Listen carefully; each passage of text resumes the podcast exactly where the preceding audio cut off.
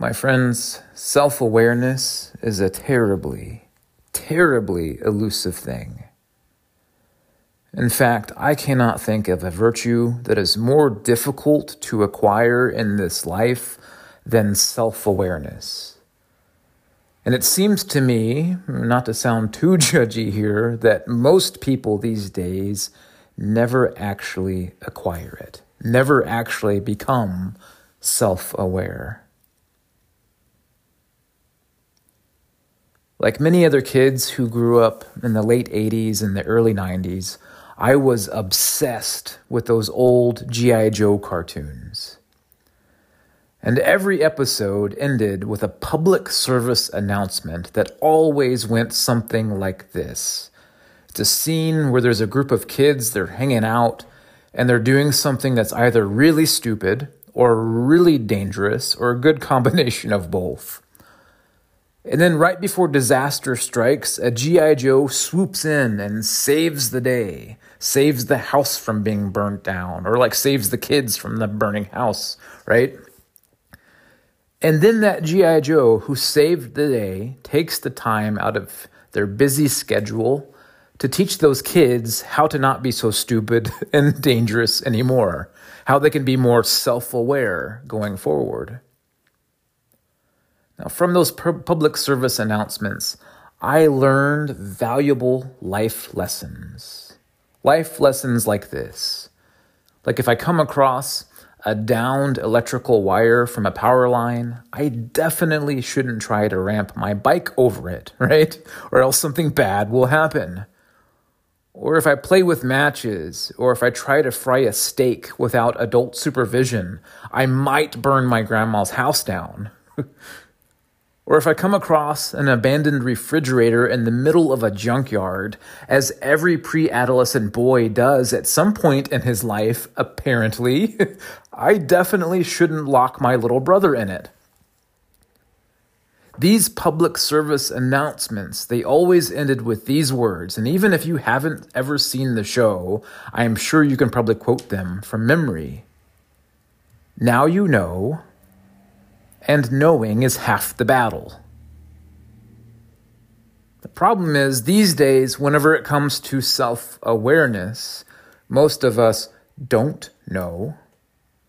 Therefore, we don't even know how to begin the battle. My friends, if the book of Jonah could be summed up, it would best be summed up in these words Self awareness is a terribly, terribly elusive thing.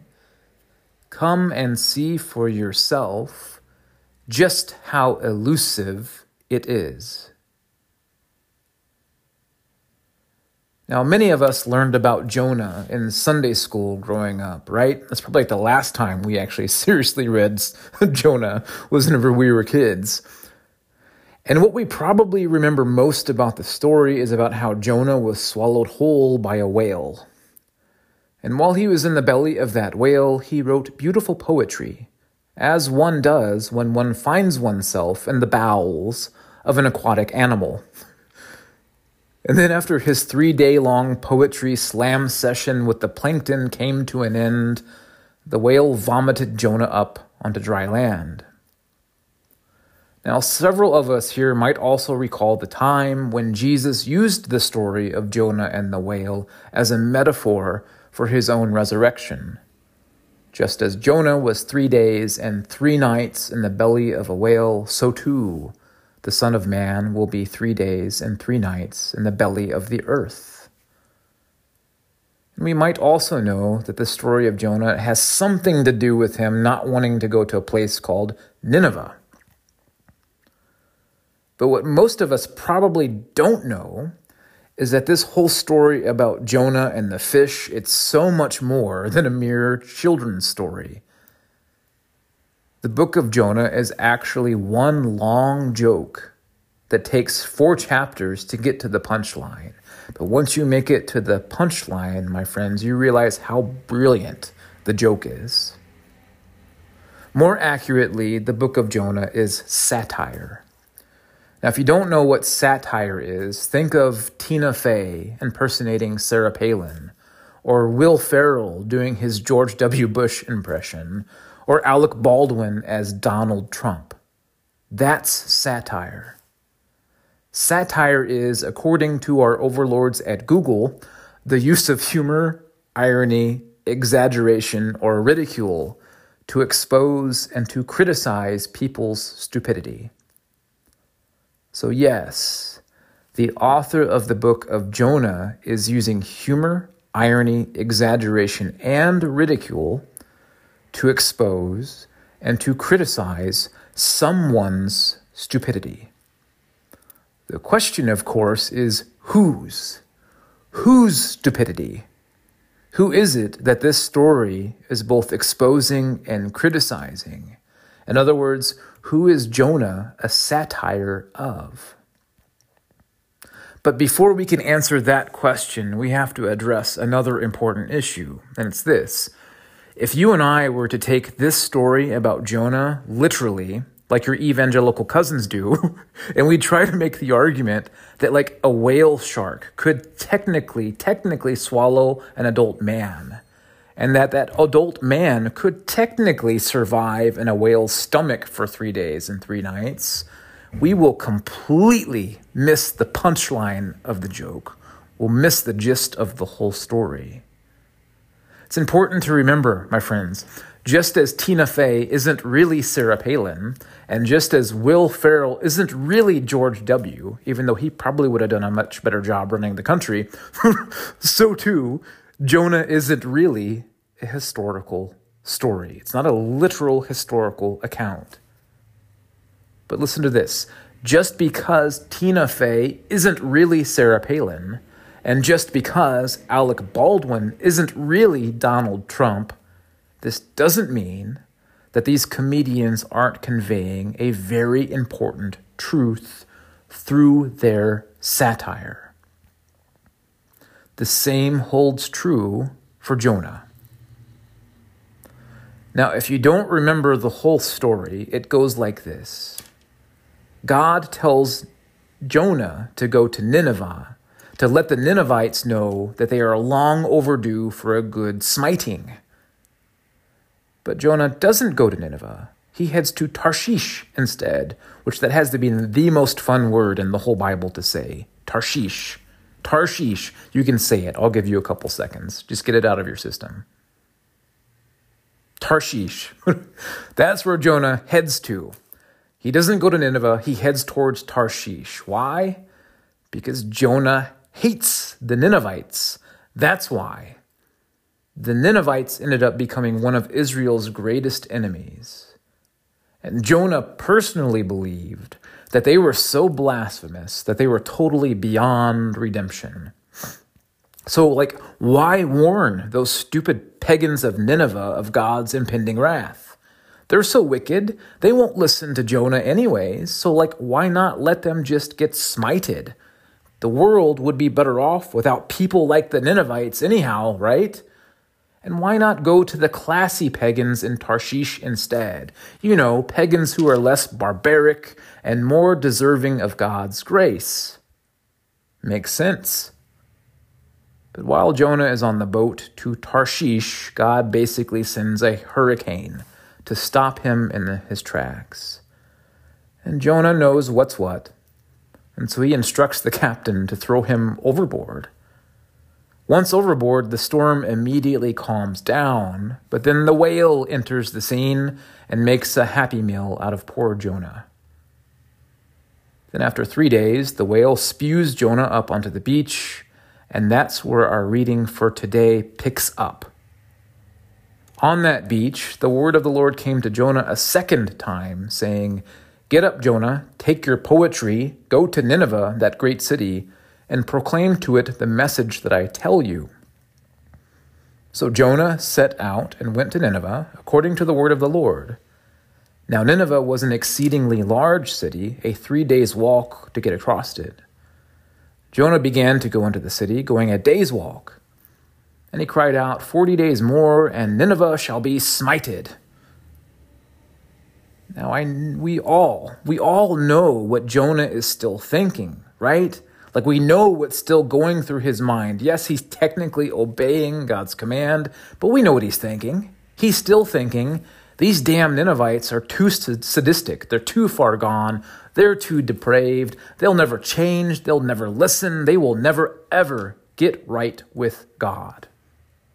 but how does the story end? What ends up happening?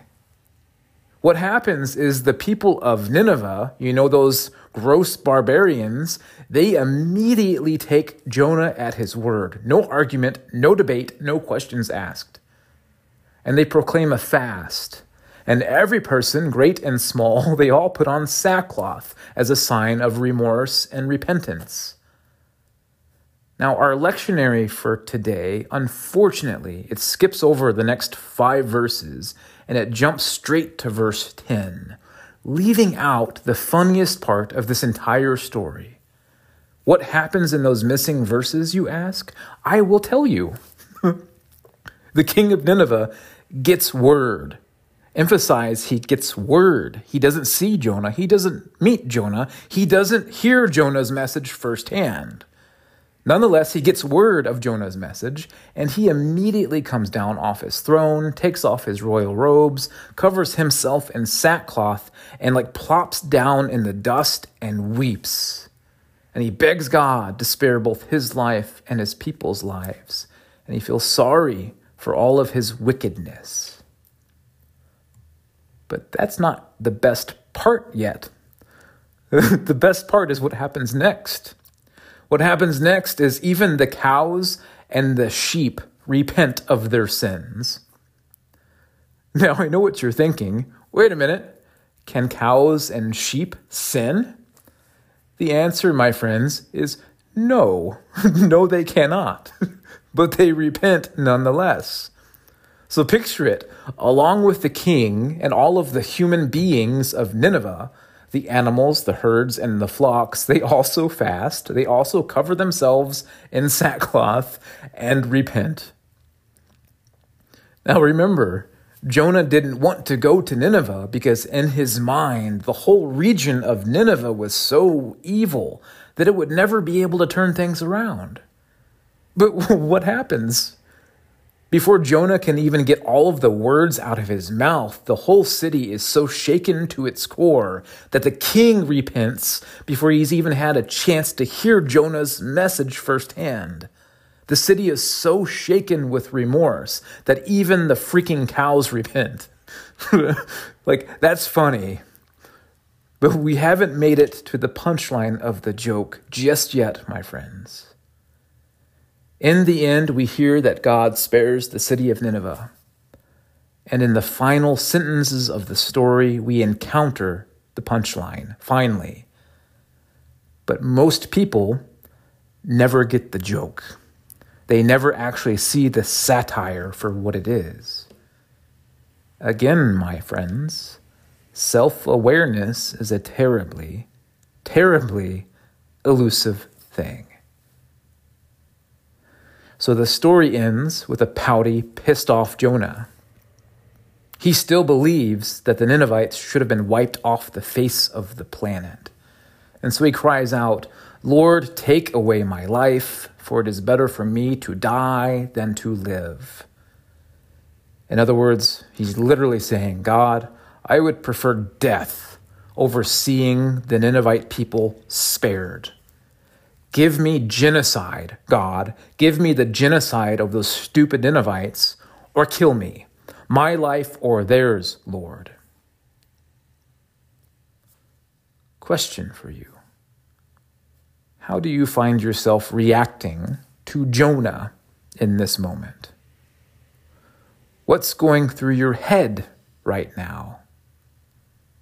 Are you not thinking something along these lines? My God, what a pouty, overgrown man child. Like, what a complete jerk Jonah is. What a depraved, blasphemous, hard hearted, spiteful, hateful person Jonah is. Do you get the punchline yet, my friends? Do you see how the author of this story has lured you in to the story itself.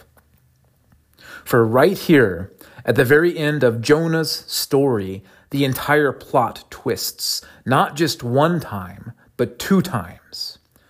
And if you get this reference, maybe it'll be helpful. The story of Jonah is like an M. Night Shyamalan movie within another M. Night Shyamalan movie. Not just one big twist, but two.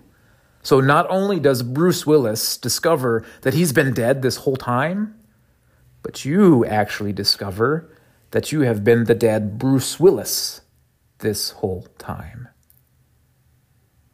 The story of Jonah, it ends with us discovering that it's not the depraved Ninevites and their penitent cows that the world would be better off without, right? It's people like Jonah that the world would be better off without. Do you agree? but with that very thought, with that very agreement, the plot twists yet again. And you discover that you now have become the butt of the joke. For the moment we start to judge and to dismiss Jonah in the same way that he judged and dismissed the Ninevites, you and I discover that we are the Jonah of this story. What are we thinking? Why not answer Jonah's prayer, Lord? He wants to die. I say, give him some death. Go ahead and smite him. The world would be better off without people like him, anyways. He is so hateful, so spiteful, and so depraved that he didn't listen to you when you first called him. And he clearly didn't take it to heart the second time you called him. And he still, now that we're at the end of the story, isn't listening to you now any more than he was at the beginning. He is so warped that he will never get right with you, Lord. Worst of all, he prefers genocide over grace. Go ahead, God, smite him.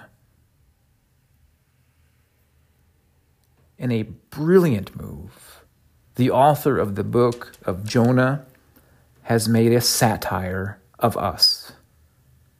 What Tina Fey is to Sarah Palin, and what Will Ferrell is to George W. Bush, and what Alec Baldwin is to Donald Trump, Jonah is to us.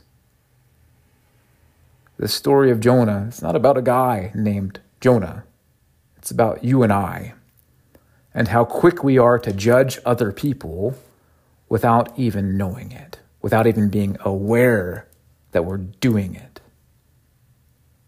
Again, self awareness is a terribly, terribly elusive thing, is it not? Well, now you know, and knowing is half the battle. So come now, let us go to Nineveh together.